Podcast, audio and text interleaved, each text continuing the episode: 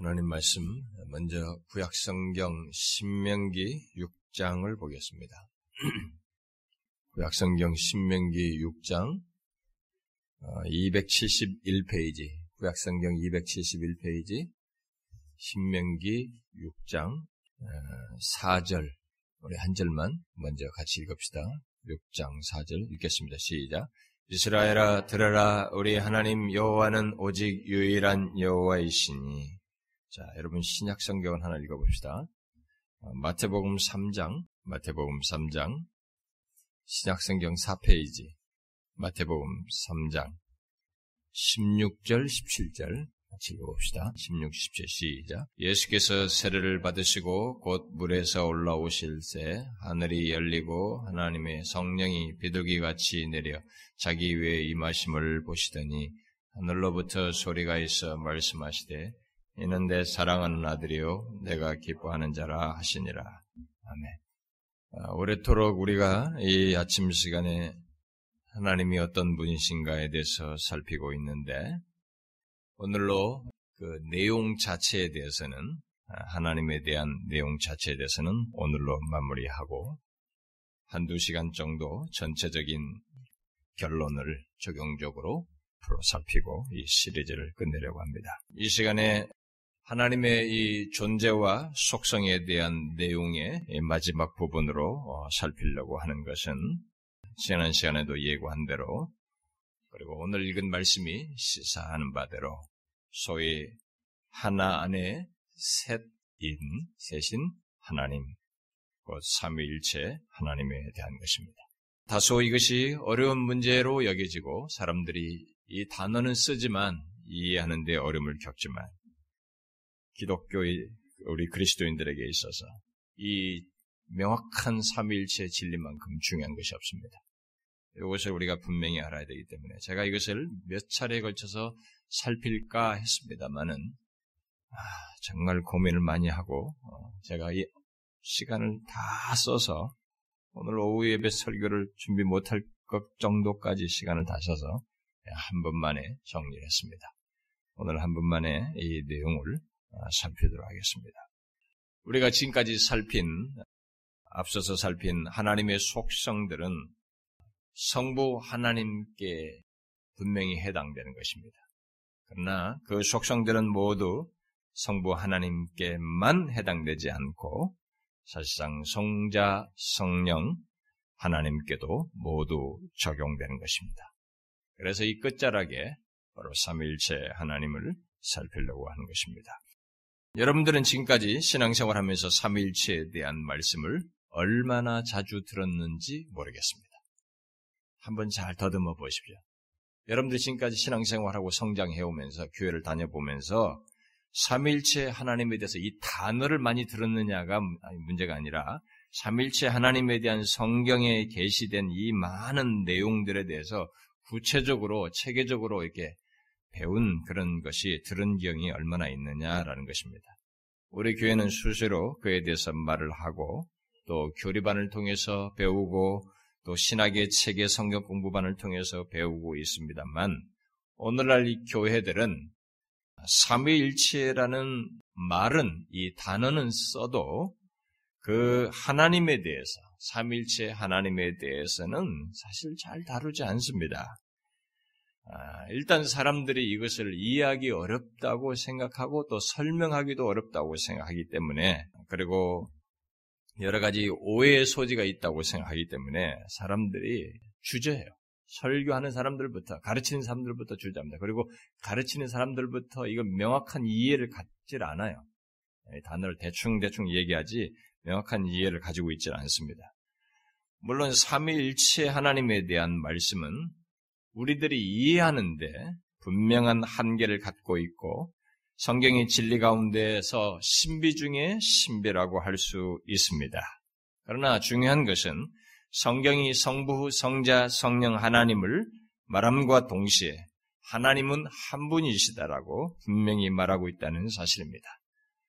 어떤 극단주의자들은 성경에 삼위일체란 단어가 없는데 이 오늘날 교회들이 이걸 주장한다고 하면서 삼일체를 주장하는 사람들은 이단이라고 주장하는 이단이 나타났어요. 정작 자기가 이단인데 그런 걸 주장하는 사람들이 이단이라고 이 전단지를 뿌리는 사람이 있어. 제가 신학교 때도 그런 전단지 뿌린 사람들 받아본 적이 있습니다. 아, 그들이야말로 진짜 악한 이단들입니다. 성경은 분명히 이런 사실을 밝히고 있습니다. 그래서 이 성경이 분명히 말하고 있는 이 사실을 우리는 말하지 않을 수 없고 가능한 한 많이 풍성하게 이해를 가지고 배워 알아야 합니다. 만일 삼일체 하나님을 말하지 않고 모르고 있다면 바른 신앙을 가질 수 없을 뿐만 아니라 영적인 유익과 풍성함, 아니, 그 어떤 신령한 복도 기대할 수가 없습니다. 정확히 아셔야 됩니다. 뭐 우리가 대충 대충 아, 내가 예수 믿어서 구원받고 뭐 이렇게 하면서 스스로 자기 연민적이고 자기 만족적인 그런 것은 얻을지 몰라도 정확하게 성, 하나님께서 우리 안에서 주시는 은혜의 이런 교감을 정확하게 제대로 가질 수가 없어요. 그래서 바빙크라는 사람은 삼위일체에 대한 믿음은 참 종교의 핵심과 본질이고 구원에 있어서 필수 불가결한 것이다 라고 했습니다. 삼일체 교리는 이 구원과 관련해서 필수 불가결한 것이라는 거죠. 그리고 그는 삼일체 교리를 부정한 아리우스에 대항했던 아다나시우스의 얘기를 덧붙였습니다. 아다나시우스는 그리스도의 신성과 삼위일체의 교리로 기독교가 서고 쓰러질 수 있음을 당대 누구보다도 확신하며 이해하고 있었다. 라고 한 뒤에 삼위일체 고백에서 기독교 심장이 뛴다. 모든 오류와 오해는 이 교리에 대한 잘못된 이해에서 비롯된다. 라고 했어요. 지금까지 교회 역사를 보게 되면 실제로 이 바빙크 말대로 모든 오류와 오해가 이 교리에서부터 다 이탈했어요. 성부 하나님에 대한 오해든 성자 하나님에 대한 오해든 성령 하나님에 대한 오해든 이 삼위 하나님에 대한 오해든 여기에 대한 오해로부터 기독교는 다 문제가 야기됐습니다. 그러므로 우리는 비록 우리의 이해에 한계가 있다 할지라도 성경이 성부, 성자, 성령 하나님을 말하면서 하나님은 한 분이시다고 말하고 있는 성경의 증거들을 알아야 할 뿐만 아니라 그 진리가 우리의 신앙과 삶의 중심이 되게 해야 합니다. 로존스 목사는 성경의 삼일체 하나님에 대한 내용을 하나님에 대한 숭고한 교리 중에서도 가장 위대하고 가장 필수적이며 가장 중요한 측면이라고 하면서 이 교리는 성경의 교리 중 가장 신비롭고 가장 어려운 것이어서 마치 불타는 떨기나무 앞에 선 모세가 느꼈던 것 같은 비슷한 느낌으로 이 진리를 살펴야 한다라고 말을 했습니다. 우리는 예수님께서 잡히시기 전에 다락방에서 제자들을 모아놓고 유언적인 말씀을 하시죠. 그 내용에 기록된 것이 요한복음 14장부터 16장 내용이고 그 다음에 제사장적인 기도가 뒤에서 나온 것이 17장까지의 내용인데 그런 말씀 속에서 그 유언적인 말씀을 하는 마지막 그 제자들을 향해서 긴 내용을 하시는 그 자리에서 우리의 상식이라면 이제 내가 떠나니까 너희들이 나에 대한 충성을 잊지 마라. 나와 나에 대해서 너희들이 내가 말했던 걸 잘 지키고 앞으로 충성스럽게 해라. 라고 하면서 그런 충성을 요구하는 말을 할 것 같은데도 불구하고 이 마지막 말씀을 잘 보면 놀랍게도 예수님은 성부, 성부 하나님과 자기 자신과 보혜사 성령 하나님, 곧 삼위일체에 대한 계시와 설명을 하고 있는 것을 보게 됩니다.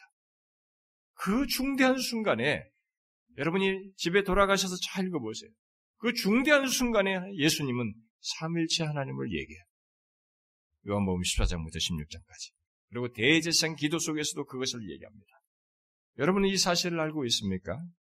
가장 큰 고통인 십자가를 앞에 두고 있고 제자들에게 위로와 격려가 가장 필요한 그 순간에 삼일체 하나님을 말했다는 사실을 예수께서 삼일체 하나님을 말했다는 사실을 여러분들이 아느냐는 것이 그것은 무엇을 말해줍니까? 바로 삼위일체 교리야말로 가장 실제적이고 가장 중대한 교리라는 것입니다. 그 누가 삼일체 교리를 추상적이라고 말합니까? 그렇지 않다는 것입니다. 가장 엄숙하고 중대한 순간에 예수님은 그 삼일체 얘기를 하셨습니다. 그만큼 삼일체 교리는 실제적이며 중요한 교리라는 것입니다. 결코 추상적이고 이론적인 내용이 아닙니다. 교회 다니면서 삼일체에 대한 이 진리를 이론적으로 추상적으로 알고 있는 그 사람이 문제인 것이고 그런 식으로 이해하게 하는 교회가 문제인 것이지. 결코 그렇지 않습니다. 그러면 그 복되고 그 복된 삼일체 하나님에 대한 말씀을 우리가 경이스러운 마음으로 살펴봐야 할 것입니다.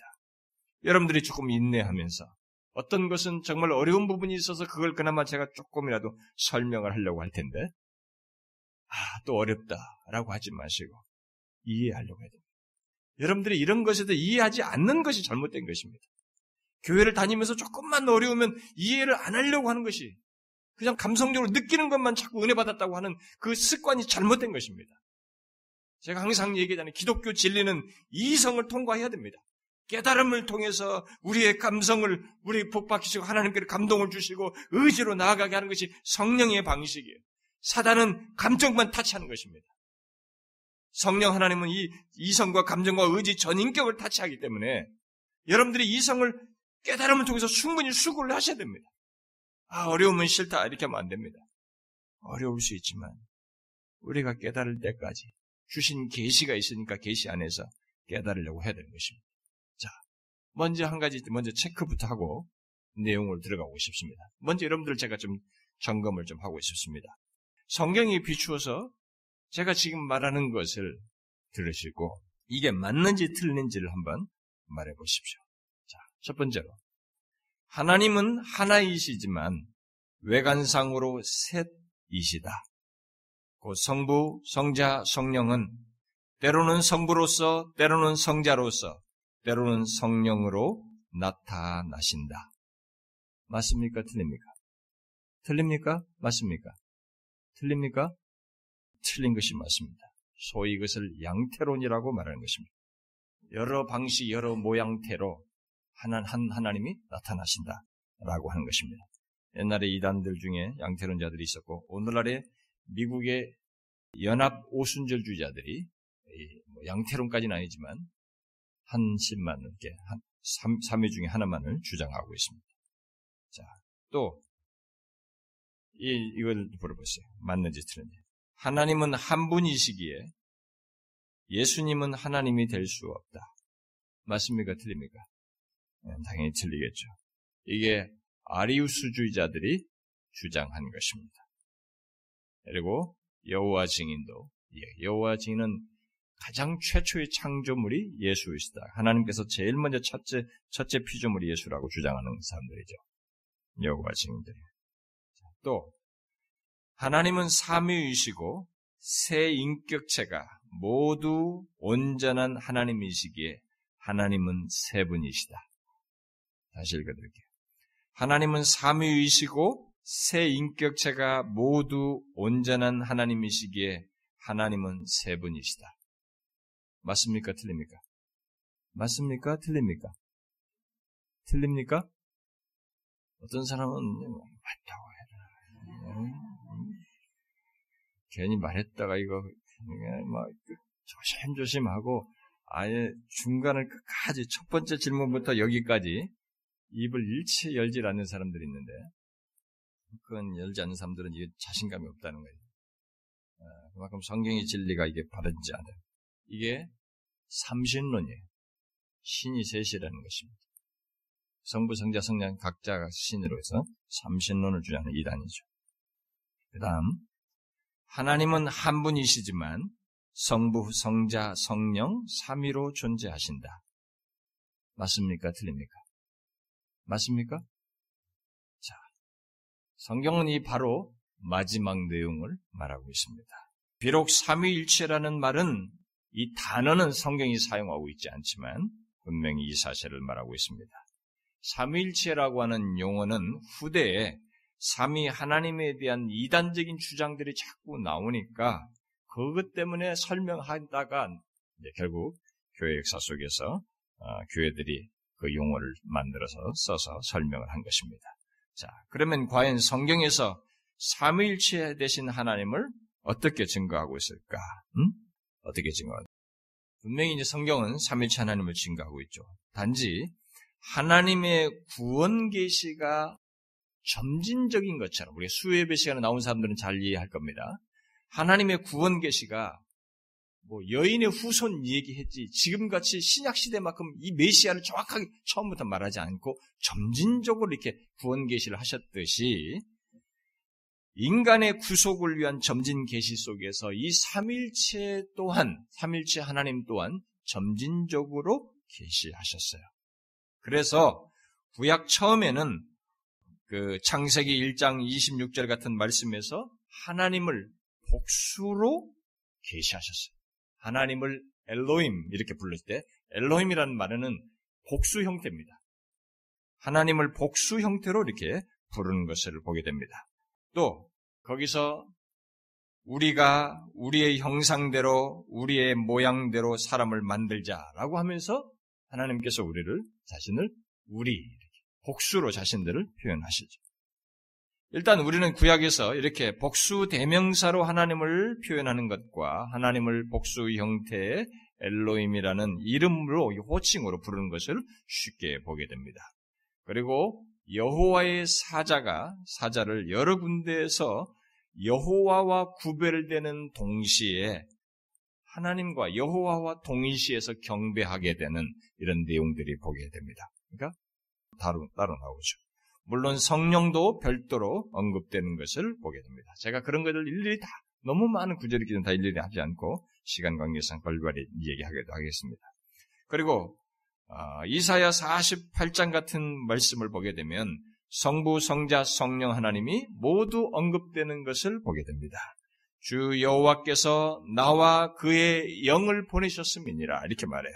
여기서 나는 여호와의 종으로 언급된 아, 메시아를 말하는 것이고 그리스도를 말하는 것이고 그의 영은 성령을 말하는 것입니다. 그러니까 주 여호와 그다음에 나 그의 영 이렇게 삼위가 독립적으로 구별돼서 언급되고 있습니다. 또 이사야 61장 같은 1절 같은 경우에서도 주 여호와와 그의 영과 여호와의 종인 나 곧 그리스도가 함께 언급되는 것을 보게 됩니다. 그 밖에도 음, 아, 많이 있습니다만은 구약에서 우리는 하나님을 복수로 말하고 또 새 위로 새 위를 언급하면서 동시에 하나님을 유일하신 하나님으로 말하며 이방 신들과 구분하고 있어요. 그래서 이방 신들을 섬기지 말라고 그 그들은 우상이라고 하면서 섬기지 말라고 말합니다. 이스라엘은 처음부터 우리가 읽은 신명기 6장 말씀대로 유일하신 하나님으로 알고 있었습니다. 이스라엘아 들으라 우리 하나님 여호와는 오직 유일하신 유일한 하나님이시니라고 말한 대로 말이죠. 그럼에도 그들은 복수로 언급된 하나님 곧 여호와와 여호와의 종과 그의 영을 이렇게 함께 언급을 해. 유일하신 하나님이라고 말하면서 이렇게 세 분을 구별돼서 말을 하고 있습니다. 그러나 이 같은 하나님에 대한 계시는 신약에 이르러서 더욱 명확해집니다. 바로 구약에서 여호와의 사자로 계시되고 여호와의 종으로 예언된 성자 하나님께서 이 땅의 역사에 들어오심으로써 삼위일체 하나님을 명확하게 계시하게 됩니다. 삼위 하나님에 대한 명확한 계시가 바로 오늘 우리가 읽은 마태복음 3장의 말씀이죠. 하나의 그 대표적인 내용이 곧 예수님께서 세례 받으실 때 하늘이 열리고 하나님의 성령이 비둘기 같이 공생애를 시작하시는 성자 하나님 위에 임하고 하늘로서 이는 내 사랑하는 아들이요 내 기뻐하는 자라는 하나님 아버지의 음성을 통해서 삼위 하나님이 명확하게 계시됩니다. 이것은 한순간에 다른 사역을 감당하는 삼위 하나님을 각각 계시한 내용이죠. 곧 성부 하나님은 하늘에서 말씀하시고 성자 하나님은 세례를 받으시고 하늘로부터 오는 성부의 음성을 들으시며 성령 하나님은 사역을 감당할 수 있도록 예수 그리스도께 능력을 주시기 위해서 하늘에서 내려오시는 내용입니다. 그리고 신약 성경은 이 밖에도 삼위 하나님에 대한 분명한 증거들을 직접적인 증거들을 많이 말하죠. 예수님께서 부활하여 승천하시기 전에 제자들에게 마지막으로 위명령하셨잖아요. 가서 모든 족속을 족속으로 제자를 삼아 아버지와 아들과 성령의 이름으로 세를 주라고 하시면서 삼위 하나님을 동시에 언급하죠. 성부 하나님과 함께 아들과 성령이 함께 언급됨으로써 성부, 성자, 성령이 동등한 위치에 있다고 하는 것을 증거하고 있습니다. 또 고린도서 12장에서 은사를 말하는 가운데 삼위일체가 분명히 언급되고 있죠. 은사는 여러 가지나 성령은 같고 직분은 여러 가지나 주는 같으며 곧 그리스도를 얘기하죠. 또 사역은 여러 가지나 모든 것을 모든 사람 가운데 이루시는 하나님은 같으니 이렇게 말해요. 성령 주 하나님이죠. 또 우리들이 흔히 축도할 때 제가 축도할 때그 인용하는 그 고린도 후서 13장 같은 말씀에서도 삼일체를 분명히 얘기하고 있죠. 주 예수 그리스도의 은혜와 하나님의 사랑과 성령의 교통하심이 너희 무리와 함께 있을지어다. 라고 함으로써 축복을 성부만으로 하지 않냐고, 성부 이름만으로 하지 않냐고, 성자와 성령의 이름으로 동시에 축복하도록 말하고 있는 것을 보게 됩니다. 그 밖에도 신약 성경은 하나님의 삼일체 되심에 대해서 많이 말하고 있습니다. 그것도 직접적으로. 성경은 이렇게 하나님을 성부, 성자, 성령 하나님으로 말하면서 동시에 그 누구와도 겸하여 섬길 수 없는 유일하신 하나님으로 자꾸 얘기를 해요. 분명히 성부, 성자, 성령인데 삼위를 얘기하는데도 유일하신 하나님으로 얘기하면서 누구와도 함께 병행해서 비교할 수 없는 그 겸하여 섬길 수 없다라고 얘기를 합니다. 어떻게 이것이 성립될 수 있을까? 분명 성부, 성자, 성령 세 분이신데 유일하신 하나님, 한 하나님이라는 것이 어떻게 성립될 수 있겠느냐라는 거죠. 우리는 여기서 우리가 이해할 수 없는 부분이 분명히 있다는 것을 생각해야 합니다.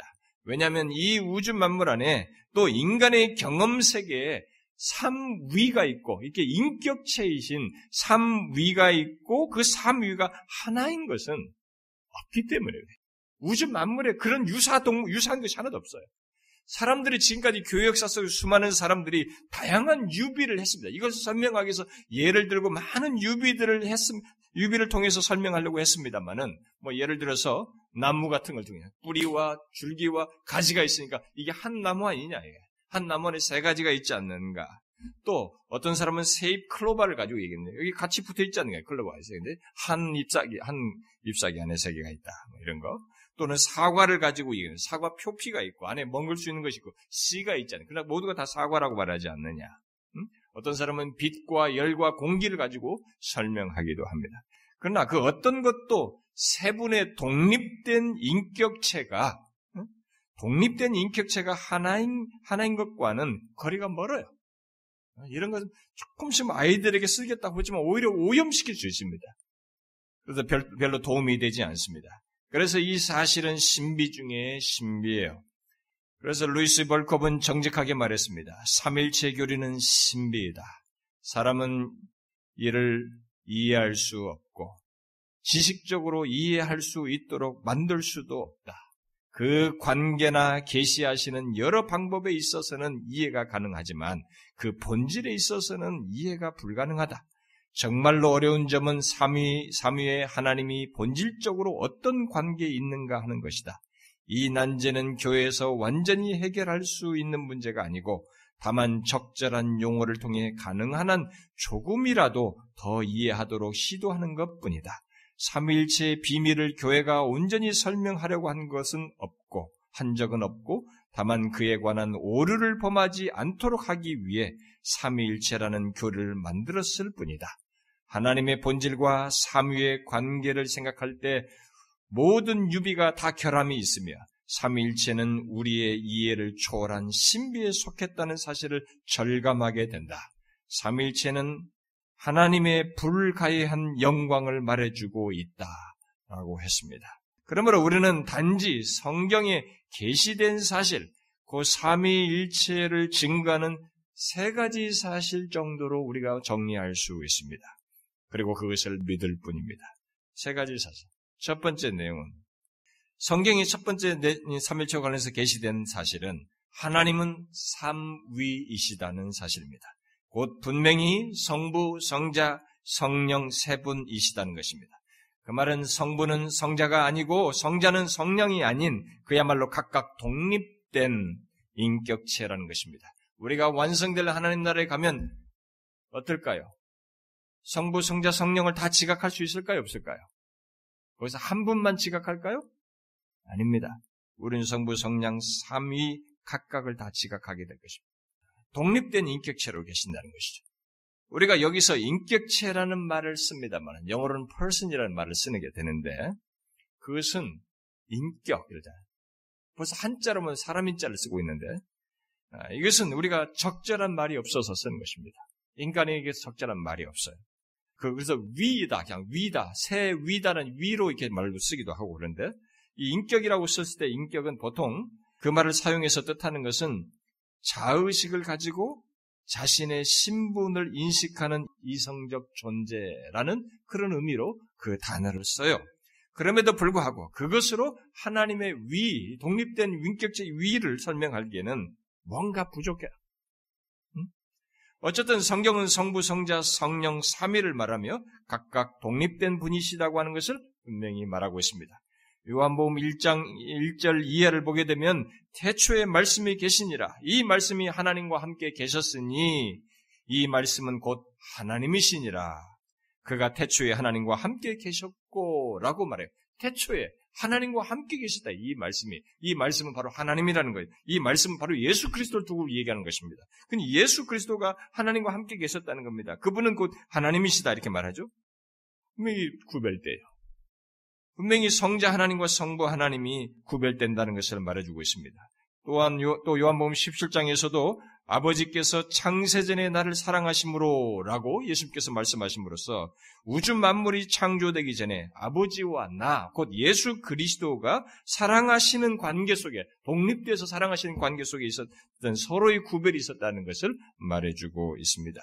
또 예수님께서 십자가에 달리시기 전에 요한복음 14장에서 보혜사, 곧 아버지께 내 이름으로 아버지께서 내 이름으로 보낸 성령에 대해서 말씀을 합니다. 아버지께서 내 이름으로 보낼 보혜사. 이 무슨 말이에요? 이 말 안에 바로 다 삼위가 다 나옵니다. 삼위 모두가 구별된다는 게 아버지, 내 이름, 바로 예수 그리스도, 보낼 보혜사. 성부, 성자, 성령이 다 나오는 거죠. 이렇게 성부, 성자, 성령 삼위가 계시고 각각 구별된다는 사실을 성경은 증거하고 있습니다. 자, 이것이 성경에서 말하는 삼위 하나님과 관련해서 먼저 증거하고 있는 사실이고, 그 다음 두 번째는 성부, 성자, 성령 각각이 완전한 그리고 동등한 하나님이시라고 하는 것을 성경이 삼일체 하나님과 관련해서 증거하고 있습니다. 예수님께서 세례 받을 때 또 그 어, 우리가 축도할 때 축도 기도 속에 축복 기도 속에서 성부 성자 성령을 함께 언급하고 있는 것은 어, 세 분이 모두 동등한 하나님이신 것을 분명히 증가하고 있는 것입니다. 아, 우리는 성부 하나님을 하나님으로 말하는 것에 대해서는 대체적으로 별로 문제시 하잖아요. 성경에서부터 그렇게 쭉 얘기해 왔기 때문에.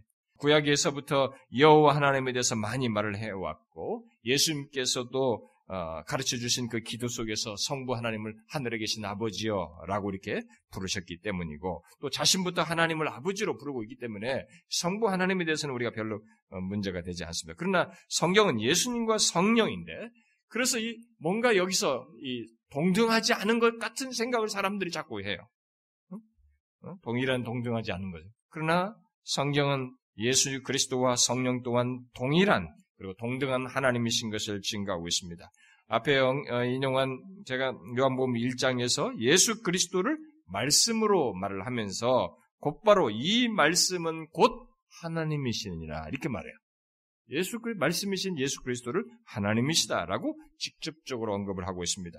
도마도 부활하신 주님을 의심했다가 다시 뵌 후에 주님을 가리켜서 뭐라고 말했어요? 나의 주시며 나의 하나님이시니다라고 고백을 했습니다. 또 히브리서 기자는 히브리서 1장에서 예수 그리스도의 완전한 신성을 강조하여서 하나님의 본체 형상이라고 말을 했어요. 그러니까 똑같이 복사된 것이다. 똑같은 분이시다. 이렇게 말을 한 것입니다. 그러고 난 뒤에 이렇게 말했습니다.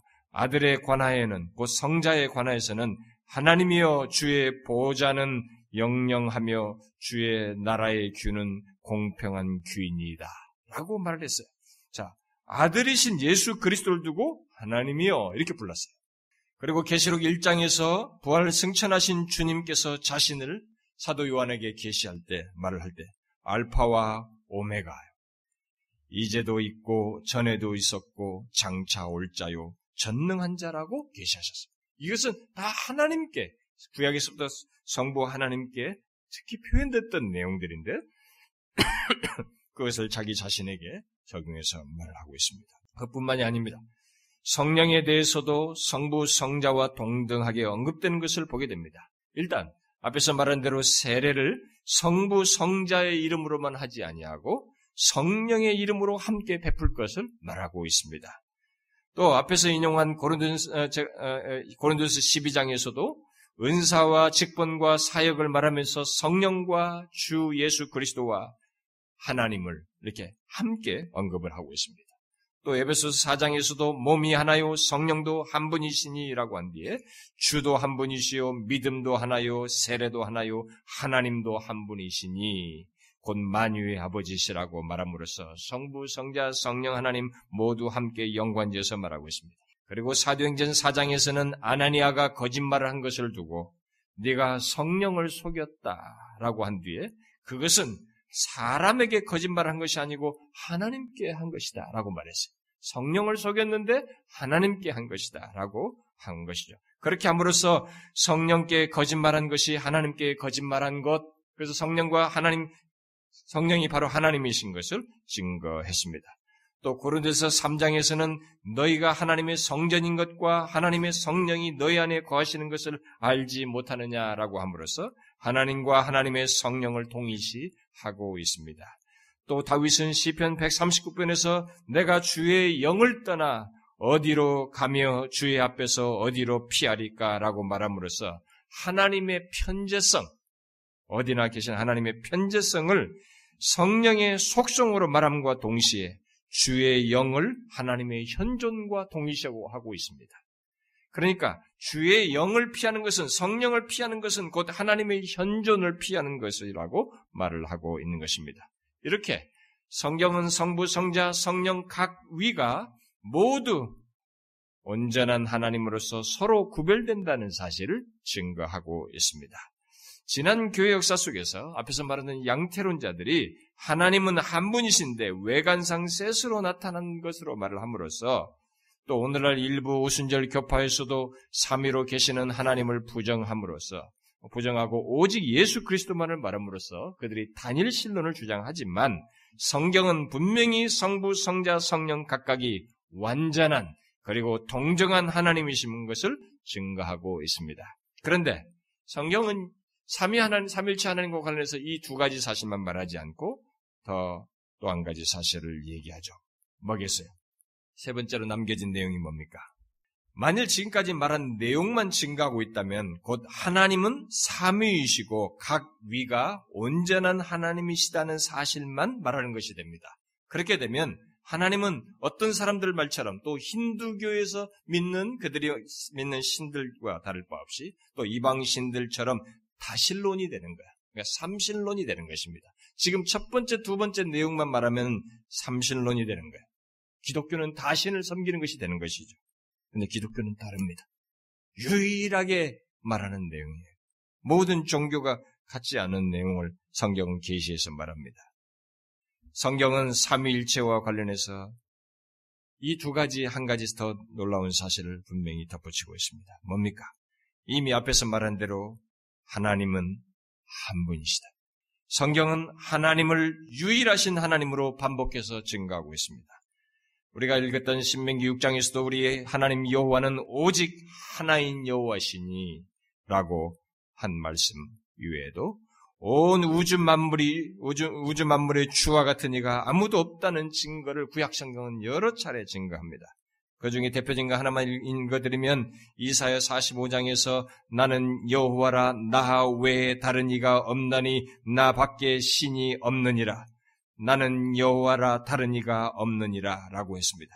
그의 근거에서 하나님은 십계명을 주실 때첫 번째 제일 첫 번째 계명으로 너는 나 외에는 다른 신들을 내게 있게 말지니라. 성부 성자 성령이에요. 근데 나 외에는 이죠. 단수로 써 가지고 다른 신들을 내게 있게 말지니라라고 했습니다. 또 선지자 이사를 통해서 나는 만물을 지은 여호와라 홀로 하늘을 폈으며 나와 함께 한 자가 없이 땅을 폈고라고 했습니다. 요한복음 1장을 보면 말씀 말씀으로 이렇게 표현된 말씀으로 표현된 언급된 성자께서 태초에 하나님과 함께 계셨고 만물이 그로 말미암아 지은 바 되었다고 말하고 있음, 있음에도 불구하고 분명히 성부와 성자가 함께 언급됨에도 불구하고 또 창세기 1장에서 천지를 창조하실 때 하나님의 영께서 수면 위에 운행하셨다라고 말하고 있음에도 불구하고 이 이사야서 말씀은 홀로 만물을 지으셨다라고 말하고 있습니다. 참 재밌잖아요? 분명히 성부 성자가 다 개입됐는데 성, 성자 성령이 개입됐는데 홀로 펴셨다고 얘기를 합니다. 또 고린도전서 8장에서 우상은 아무것도 아니라고 한 뒤에 하나님은 한 분밖에 없다라고 증거를 하고 있습니다. 그런데 그렇게 하나님은 한 분밖에 없다고 해놓고는 뒤이어서 이렇게 말합니다. 우리에게는 한 하나님 곧 아버지가 계시니 만물이 그에게서 났고 우리도 그를 위하여 있고 또한 또한 한 주 예수 그리스도께서 계시니 만물이 그로 말미암고 우리도 그로 말미암아 있느니라. 한 분밖에 없다 놓고 한 하나님 아버지를 얘기하고 한 주 예수 그리스도를 이어서 같이 얘기합니다. 또 디모데전서 2장에서는 하나님은 한 분이시오라고 분명히 말하고 있습니다. 심지어 야고보서는 마귀도 하나님이 한 분이신 것을 알고 떤다라고 했습니다. 이렇게 성경은 하나님은 한 분이시다라고 반복해서 증가하고 있습니다. 이 같은 하나님의 계시의 말씀에 근거해서 웨스민스터 신앙 고백서 문답, 웨스민스터 소요리 문답 제5 문답에 하나님 한 분 외에 또 다른 하나님이 있는가라고 질문한 뒤에 대답을 이렇게 하죠. 오직 살아계시고 참되신 하나님은 한 분뿐이시다. 이렇게 대답하고 있습니다. 성경은 지금까지 말한 세 가지 사실을 말함으로써 삼위일체 하나님을 말하고 있습니다. 곧 하나님은 삼위이시고 그 삼위 삼위는 삼위의 각각 위격은 서로 구별되면서 완전하신 하나님 하나님이시다는 것 그것을 말하고 그런데 그 삼위 하나님은 한 분이시다. 이 세 가지 사실을 성경이 분명히 증가하고 있습니다. 이게 지금 삼위일체의 교례. 여러분은 지금까지 말한 하나님의 삼위일체 되심을 이해하시겠어요?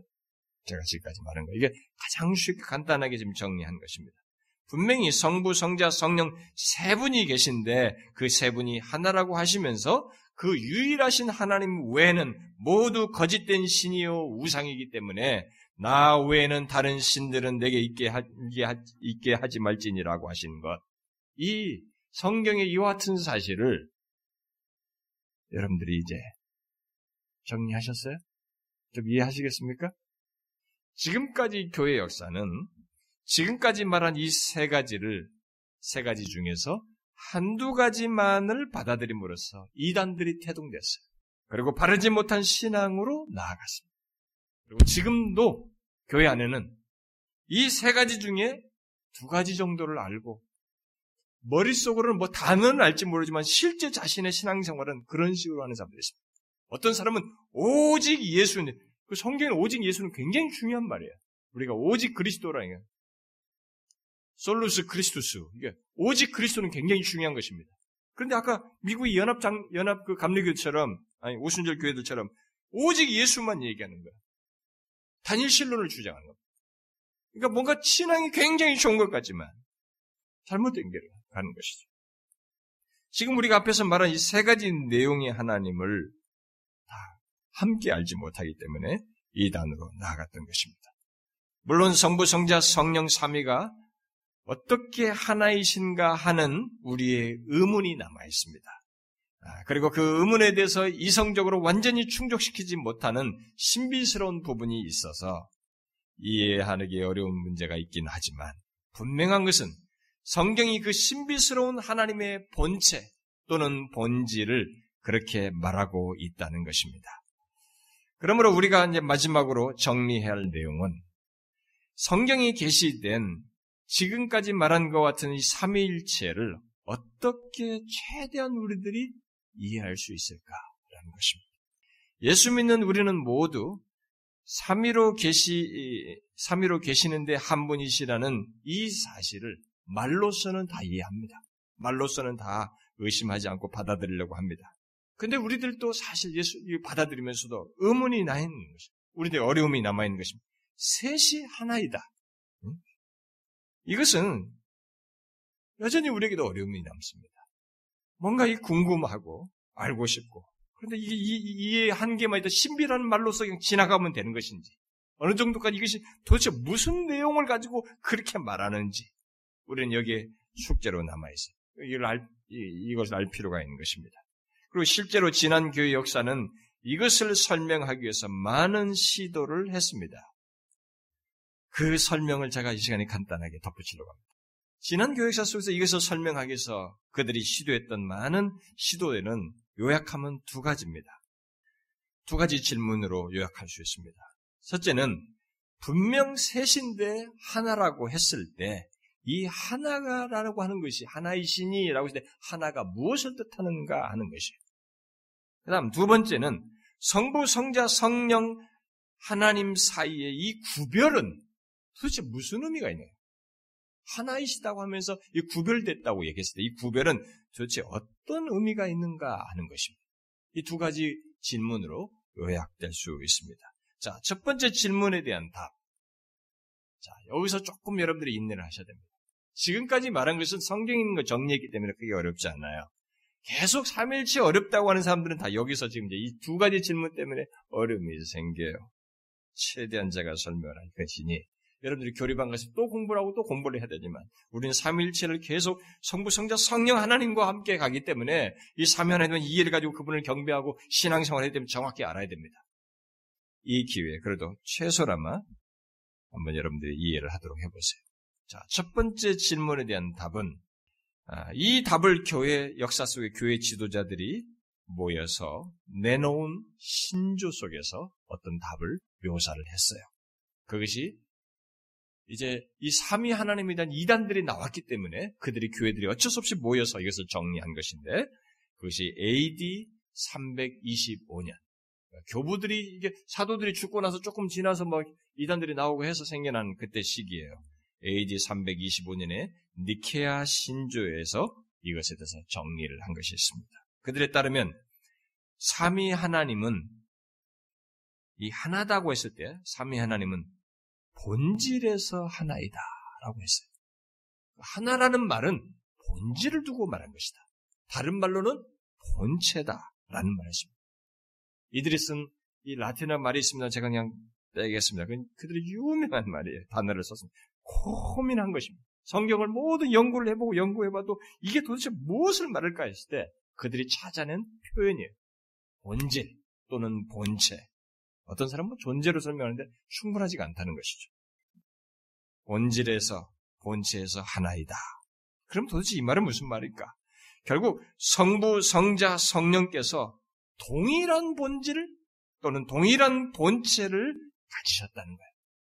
그런 동일한 본질을 가지셨지만 같은 본질을 가지셨지만 각각 구별된 위격 또는 인격을 가지고 계신다는 것입니다. 여러분 무슨 말인지 아시겠어요? 새 위격이 있는데 같은 본질을 가지고 계셔서 서로 완전한 연합과 완전한 관계를 가지면서 상호 교통을 하신다는 것입니다. 바로 그런 사실을 이제 성경에 근거해서 할 때 요한복음 10장이나 14장에서 성부 하나님이 성자 는 아버지가 내 안에 내가 그분 안에 이렇게 이런 표현을 가지고 이제 성경에서 근거를 한 겁니다. 성부 하나님이 성자 안에 있고 성자가 성부 안에 있는 것으로 말하고 있는 것에서 또 로마서 8장 같은 것을 보면은 성부와 성장 모두가 성자 모두가 성령 안에 계시고 성령은 성부와 성자 안에 있는 것으로 말하고 있는 것을 가지고 이렇게 말한 것입니다. 또 예수님께서 요한복음 14장에서 성령이 오실 때 자신이 그와 함께 또 그 안에서 오신다고 말을 하신 것과 또 예수님께서 빌립에게 나를 본 자는 아버지를 보았다라고 말하신 것은 삼위 하나님이 같은 본질을 가지고 아, 하나이신 것을 말해주는 말씀들로서 그런 것에 근거해서 설명한 것입니다. 이런 사실에 근거해서 하나가 하나라고 하는 것은 성부 성자 성자가 하나라고 때그 하나는 같은 본질이시다라고 하는 것을 교회가 성경의 근거에서 파악하고 고백을 했던 것입니다.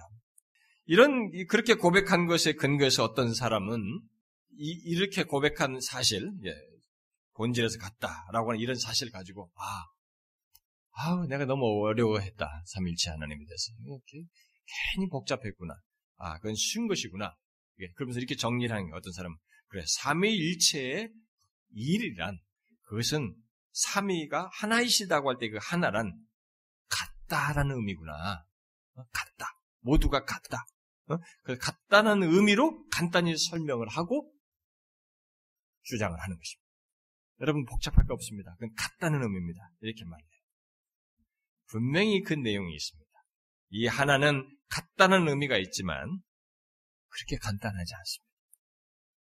이 니키아 신조를 고백한 이 사람들이 그렇게 말했을 때 거기에는 수적인 동일성 또한 내포해서 말한 것이 같다는 의미만을 말하고 있죠. 그것을 찰스 하치가 정리했죠. 찰스 하치는 삼위께서 각각 같은 본질을 가지셨다는 니키아 신조의 말을 단지 종류적인 동일성만이 아니라 수적인 동일성을 의미한다라고 함으로써 성부, 성자, 성령께서 하나의 같은 본질을 가지고 각각 개별적인 위격을 가지신 것으로 그가 설명을 했습니다. 뒤에 아다나시우라, 아다나시우라는 삼일체에 대한 삼일체가 이렇게 왜곡될 때, 이, 그것을 바로잡게 나타났던 젊은 사람, 아, 이 아다나시우스에 의해서 예, 작성된 것이 나중에 신경이 되는데, 이 아다나시우스 신경은 이 같은 삼일체 하나님에 대해서 다음과 같이 말했습니다. 누구든지 구원을 받으려는 사람은 모든 것에 앞서 정통 신앙을 신앙을 가져야 한다. 보편적 신앙이라고 볼 수도 있습니다. 그 정통 신앙이란 이러하다. 우리는 한 분 하나님을 믿으니 삼위일체이시고 일체로서 삼위이시며 인격의 혼합이나 본체의 분리가 없으신 분이시다. 왜냐하면 아버지의 한 인격과 아들의 다른 인격과 성령의 또 다른 인격이 계시기 때문이다. 그러나 성부, 성자, 성령은 다 한 하나님이시며 그 영광도 동일하고 그 위엄도 동일하게 영원하시다. 성부가 계시고 성자가 계시고 성령이 계신다. 성부가 창조되지 않으셨고 성자가 창조되지 않으셨고 성령이 창조되지 않으셨다. 성부가 이해를 초월해 계시고 성자가 이해를 초월해 계시고 성령이 이해를 이해를 초월해 계신다. 성부가 영원하시고 성자가 영원하시고 성령이 영원하시다.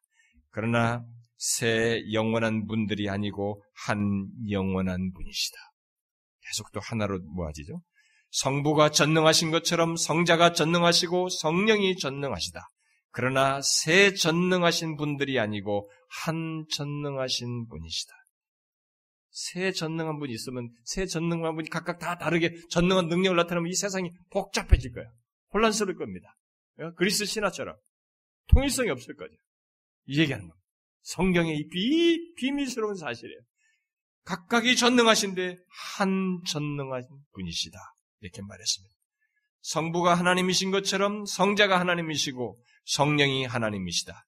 그러나 새 하나님이 아니라 한 하나님이시다. 성부가 주이신 것처럼 성자가 주이시고 성령이 주이시다.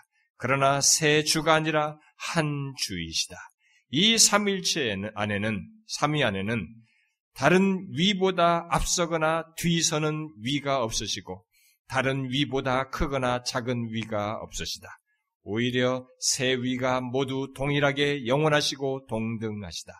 따라서 모든 것에 있어서 삼위로서의 일체와 일체로서의 삼위께서 경배를 받으신다. 그러므로 구원을 받으려는 사람은 삼위일체에 대하여 이처럼 생각해야 한다. 라고 했습니다. 구원을 받으려는 사람은 지금까지 말하는 이런 성경의 근거에서 말하는 것을 생각해야 된다. 이것을 알고 믿어야 된다는 것입니다. 이렇게 성부, 성자, 성령, 삼위 하나님, 그야말로 셋인데 하나라고 했을 때 그 의미는 동일한 본질 또는 동일한 본체를 가지고 계셔서 모든 것에서 동일하시다는 것을 말하는 것입니다. 곧 동일하게 영원하시고 동일하게 초월해 계시며 곧 무한하시며 동일하게 전능하시다는 것입니다. 아니 지금까지 살핀 모든 속성들을 동일하게 가지고 계신다는 것입니다. 어떻습니까? 여러분 조금 이해가 되십니까? 물론 여러분들은 저의 말을 조금 이해할 것입니다. 여전히 이 실체는 알지 못할 거예요. 지금 설명한 이 실체는 여러분들이 충분히 이해하지 못합니다. 그래서 존 프레임이라고 하는 Reformed 신학교의 교수가 솔직하게 고백했어요. 교회는 신조들에서 하나님이 한 본체이시며 세 위격이시라는 언어를 사용했습니다. 우리가 그렇게 사용했죠? 니키아나다. 그러나 성경이 우리에게 삼위일체의 흔적을 제공하지 논문을 제공하는 것이 아니라는 것을 기억하십시오. 우리는 하나님이 한 본체이시다는 것 또는 새 위격이시다는 것이 무엇을 의미하는지 분명하게 알지 못합니다. 새 위격 말해도 그 새 위격의 실체, 한 하나님 한 본체시라는 이 실체를 우리는 정확히 알지 못해요. 본체나 위격이 하나님께 적용됐을 때 무엇을 의미하는지에 대해서조차 우리는 알지 못합니다. 우리는 신적인 위격이 무엇이고 어떻게 이것이 엄밀하게 신적 본체와 다른지 알지 못합니다. 이러한 용어들은 본체나 위격이라는 용어들은 단지 성경적 내용들을 요약하려는 시도들입니다. 이러한 용어들은 성경보다 위에 존재하지 않습니다. 신비함이 남아있을 뿐입니다. 인간의 용어를 갖다가 썼지만은 충분히 설명하기 어렵습니다.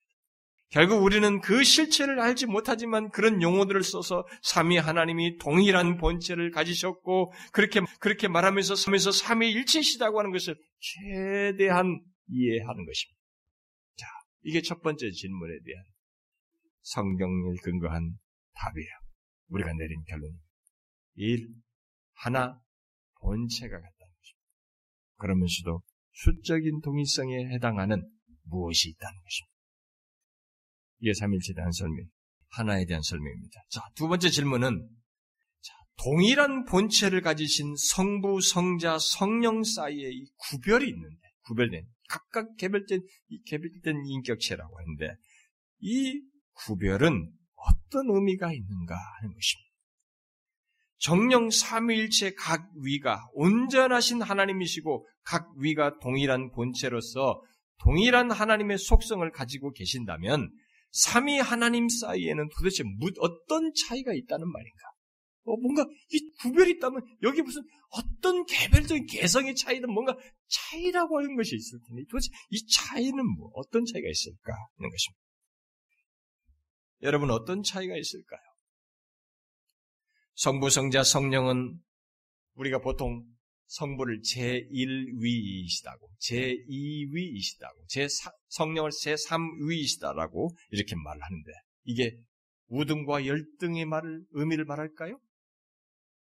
성부가 성자보다 더 능력이 크고 지혜로울까요? 또 성부께서 성자나 성령보다 먼저 존재했을까요? 여호와 증인들 말한처럼 성부가 계시고 나중에 최초로 성자를 창조했을까요? 아니죠. 동일한 본체를 가지셨다는 것은 그럴 수 없다는 것을 이미 말하고 있는 것입니다. 만일 그런 것이 있다면 그것은 삼위의 온전한 신성을 부인하는 것입니다. 삼위가 각각 온전한 신일 수가 없는 거죠. 그러면 삼위 사이의 차이는 무엇일까? 그 차이는 성경 그 차이는 성경에 따르면 1차적으로 창조 세상 만물을 창조하셨잖아요. 이 사랑 창조하시고 또 자신을 계시하시고 또 인간을 구원하시는 것, 구속, 또 마지막에 최후의 심판하시는 것 등 이렇게 피조물과의 관계 속에서 특별히 요약하면 창조와 구속과 관련해서 성부, 성자, 성령께서 각각 다른 역할과 활동을 가지신 것을 두고 하는 말이에요. 그런 데서 차이가 나타나는 것입니다. 성부, 성자, 성령이 서로를 향해서 갖는 것에서 차이가 있겠죠.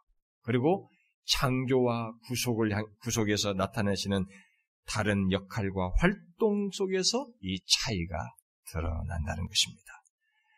요한복음 1장 3절은 창조와 관련해서 성부 하나님께서 우주를 존재하도록 말씀하시고 성자께서 그 말씀이 이루어지도록 하셨다는 것을 시사합니다.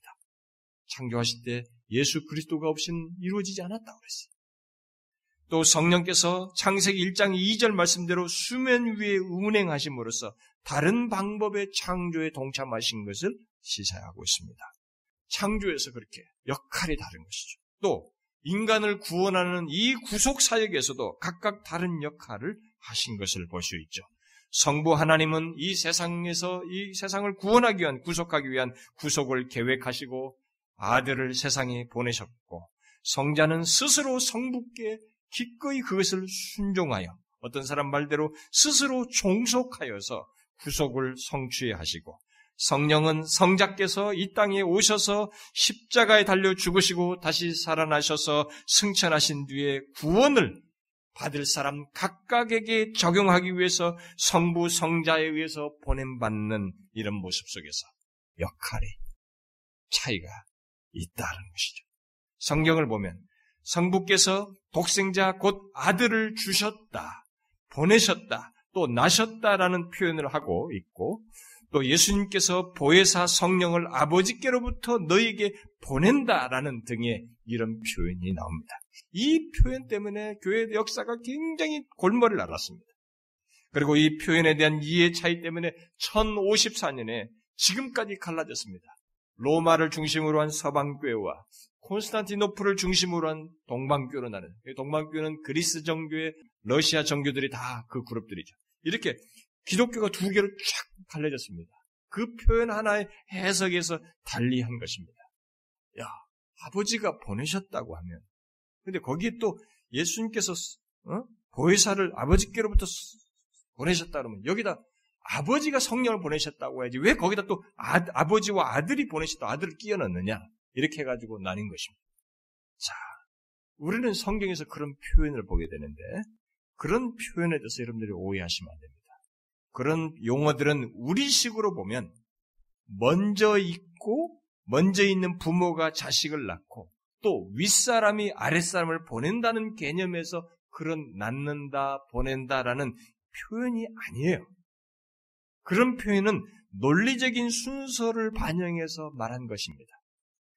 사랑이 넘치는 자발적인 행위 속에서 구속을 이루기 위해서 맡은 역할을 그렇게 표현을 한 것입니다.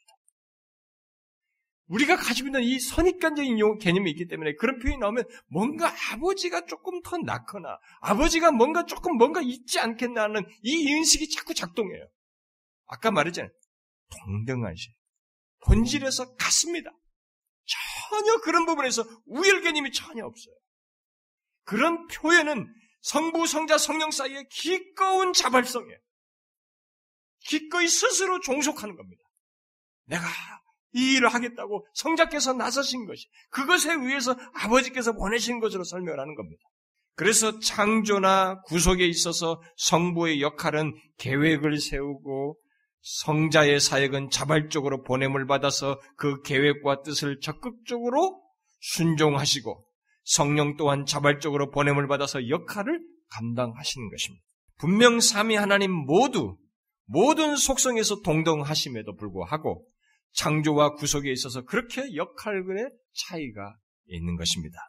이런 사실을 두고 고 성부 성자 성령께서 그 신성과 속성과 본질적인 성품에 있어 차이가 없이 모두 완전하신 하나님이며 하나님의 모든 속성들을 소유한 것을 두고 그래서 창조 이전부터 존재하심, 존재하심을, 존재하셨을 삼일체 그 자체를 두고, 전혀 차이가 없는 그 삼일체 그 자체를 두고, 신학자들은 용어를 썼어요.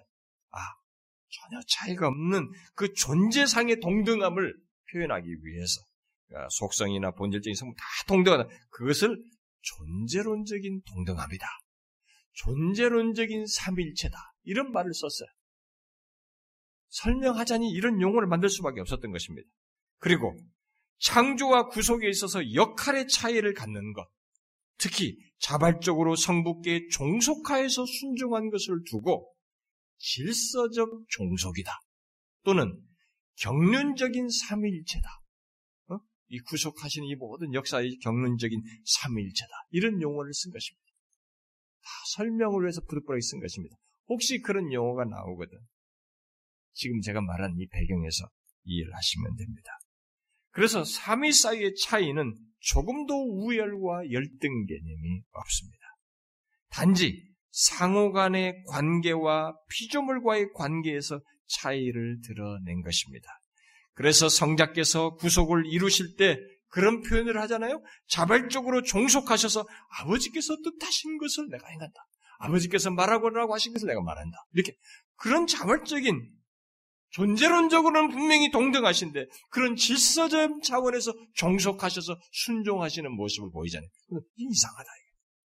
아버지 뜻을 행하는 것이 나의 양식이다라고 말하면서 그렇게 철저하게 아버지에 의존해서 하시는 이게 뭡니까? 존재상에는 아무 차이가 없어요. 동등해. 질서적인 차원에서 이렇게 스스로 종속하신 것입니다. 이 사실을 찰스 하치는 다음과 같이 말했습니다. 니케아 교리는 성자의 성부에 대한 순종과 성령의 성부와 성장의 성, 성자에 대한 순종의 원리를 내포한다. 그러나 이 종속은 열등과 우월의 문제가 아니다. 여기서 의도된 종속은 단지 존재와 기능의 방식을 의미할 뿐이다. 이 신경은 삼일체 교리에 관한 성경의 사실들을 잘 정리해서 열거한 것으로 성부와 성자와 성령의 독립된 인격을 강조하며 완전한 동등성을 강조한다.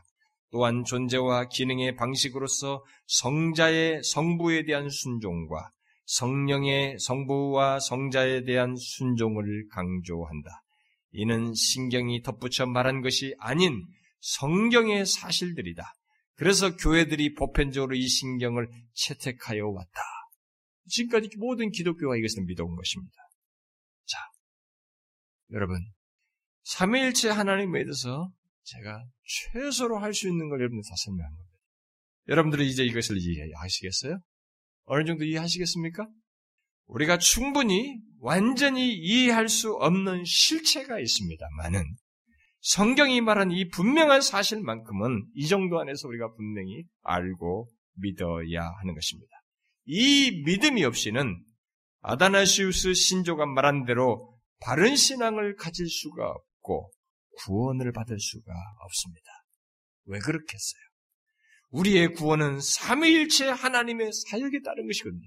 성부, 성자, 성령에 의한 사역이에요. 우리의 죄가 대속되는 것과 그 대속한 것이 우리에게 적용되는 것, 2000년 전에 죽으신 것이 지금의 우리에게 적용되는 이 모든 것은 하나님 아버지께서 계획하신 것에 따른 것이고 성령의 역사 속에서 있는 것입니다. 그러므로 우리의 믿음은 삼위 하나님에 대한 믿음이어야 하는 것이에요. 특히 우리의 대속은 완전한 사람이시면서 동시에 완전한 하나님께서 죄를 처리하심으로써 있게 된 것입니다. 죄인인 우리가 의롭게 되는 것은 바로 그 완전한 사람이며 완전한 하나님이 계셔야 하는 것인데 그것을 성부께서 계획하시고 성자께서 자발적인 순종으로 이루셨고 성령께서 그것을 그 이루신 것을 우리에게 적용하신 것입니다.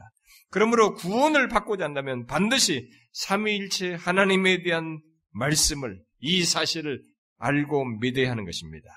또 삼일체에 대한 믿음이 없다면 우리들이 흔하게 하는 예배나 기도는 하나님께 드려질 수가 없습니다. 왜 그렇겠어요? 죄인인 우리 스스로는 하나님께 직접 나갈 수가 없고 따라서 상달될 수가 없기 때문에 그렇습니다. 우리의 예배와 기도는 예수 그리스도의 대속과 중보에 근거해서 하나님께 상달될 수 있습니다.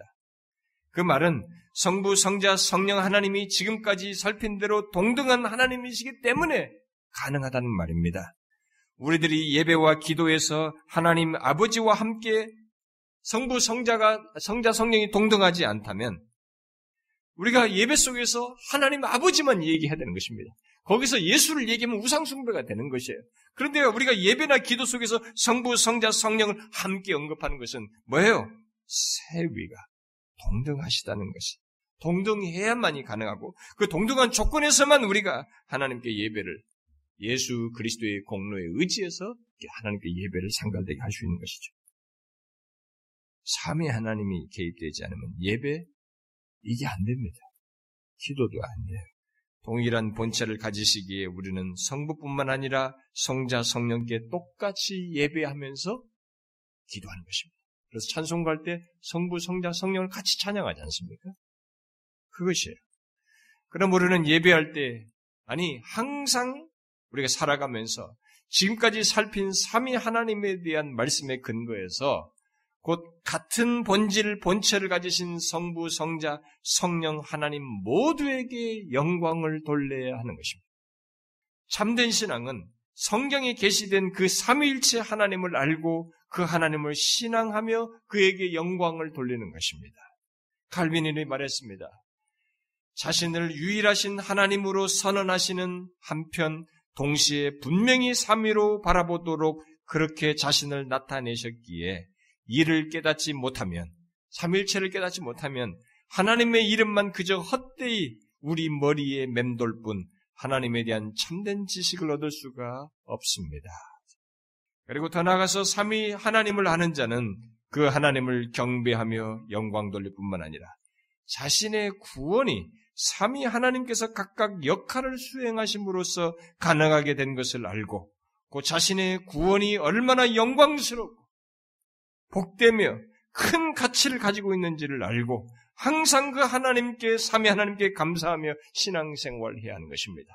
여러분들이 구원을 생각하게 될 때 여러분들의 구원은 우리의 구원은 성부, 성자, 성령 삼위에 함께 공력해 이로 말할 수 없는 엄청난 계획을 성부께서 앞서서 하셨고 그것을 다 직당에 오셔서 그리스도께서 이루시는 작업이 있었고 성령께서 나같이 이렇게 삐딱하고 부패하고 더러운 우리의 이 완악한 마음을 녹이시는 성령의 집요한 사역 속에서 일어난 일입니다. 그렇기 때문에 이런 사실을 통해서 성부, 성자, 성령이 개입된 구원이라고 볼 때 우리의 구원이 얼마나 영광스럽고 복된가 말로 할 수 없는 가치를 가지고 있다는 것을 알아야 되는 것입니다. 그로 인해서 그 성부, 성자, 성령께 우리는 감사와 영광을 돌려야 되고 그 안에서 신앙생활을 해야 되는 것이죠. 그리고 마지막으로 삼위이신데 하나이신 이 비밀, 곧 다양성과 통일성의 조화가 모두 이 삼일째 하나님께로부터 나왔다는 것을 알고 그것을 담도록 말씀하신 것들에 우리는 순종해야 합니다. 성경을 보면 삼위 하나님이 계신데 하나라고 말하면서 다양성 속의 통일성을 띤 이것을 구현하도록 직접적으로 말씀하신 내용이 많이 있습니다. 대표적으로 두 가지가 있어요. 뭐예요? 아십니까? 여럿인데 하나를 이루도록 하는 것. 예? 교회. 또, 또 뭡니까? 부부죠. 성경이 최초의 부부를 엮으시며 아담과 하와를 엮으면서 둘이 한 몸이 될지니라. 그게 인간에게 시작 하나님께서 하나님께서 직접 말씀하신 거예요. 그게 어디서 온 아이디어입니까? 어디서 온 생각이에요? 삼위일체에서 온 겁니다. 그래서 이 부부는 결혼할 때 이 가정을 이룰 때 부부는 이 삼위일체를 구현하는 거예요. 다양성 속에 하나를 이루신 거죠. 그렇게 하면 둘이 한 몸 된 것을 이룰 때 이들은 삼위 하나님을 자신의 삶 속에서 크게 구현하는 것입니다. 교회도 마찬가지입니다. 교회를 어떻게 이야기합니까? 몸으로 말하면서 지체는 많으나 몸이 하나이다 라고 말하지 않습니까? 우리는 서로 다른 인격체들이에요. 그야말로 다양성을 지닌 자들로 구성되어 있습니다. 그러나 교회 성도들은 한 몸이에요. 곧 머리 대신 그리스도께서 성령과 말씀을 통해서 다스리시는 그리스도의 한 몸 안에 있는 자들인 것입니다. 그러므로 우리는 우리의 다양성, 곧 다른 기질, 성격, 생각, 관점, 조건, 은사 등을 말씀과 성령의 감동을 따라 그리스도께 복종함으로써 하나됨을 지켜야 됩니다. 이렇게 하게 될 때 우리가 삼일체 하나님을 우리의 교회 속에서 구해내는 거예요. 하나님께서 교회를 말씀하실 때는 결혼부터 시사한 것이에요. 그래서 교회론을 얘기할 때 에베소서 5장 그 끝부분에 얘기할 때 이 얘기하는 거예요. 결혼 얘기를 하는 것이죠. 부부 한몸 된 것을 교회 얘기, 부부 관계 얘기하면서 교회의 신비를 거다 언급하는 겁니다. 이게 다 어디서 왔어요? 삼일체로부터 것입니다. 인간이 왜 지금도 각각 뿔뿔이 흩어지지 못하느냐? 여기 왜 공동체성을 유지하느냐? 한 민족을 이루면서 뭔가 이게 다 다른 민족이 있지만은 미합중국이잖아요. 인종이 다른데 한 나라를 구성하잖아요. 이런 아이디어와 인간의 이런 성향들이 어디서 나왔느냐? 어디서 인간이 스스로 창출했어요? 본성 속에 있는 것 같았죠. 이 본성이 어디서 온 것입니까? 삼일째 하나님부터 온 것입니다. 그래서 여러분 우리에게 한 가지 남아 있는 것이 있습니다. 우리는 장차 새 하늘과 새 땅에서 그걸 보는 거예요. 모든 민족, 모든 인종, 그야말로 다양한 피부 색깔을 가진 사람들, 또 다양한 인격체들이 그리스도 안에서 통일되어서 완전한 공동체, 다시 말해서 삼일체 하나님을 온전히 닮은 공동체를 이루게 되는 것입니다. 놀라운 사실이 남아있어요. 우리는 그날을 사모하면서 삼일체 하나님께 영광을 돌리고 그를 담는 삶을 부부 관계 속에서, 가정 속에서, 교회 속에서, 또 우리들의 사회 속에서 구현하는 자여야 하는 것입니다. 삼일체 하나님을 아는 사람은 그래야 되는 것이죠.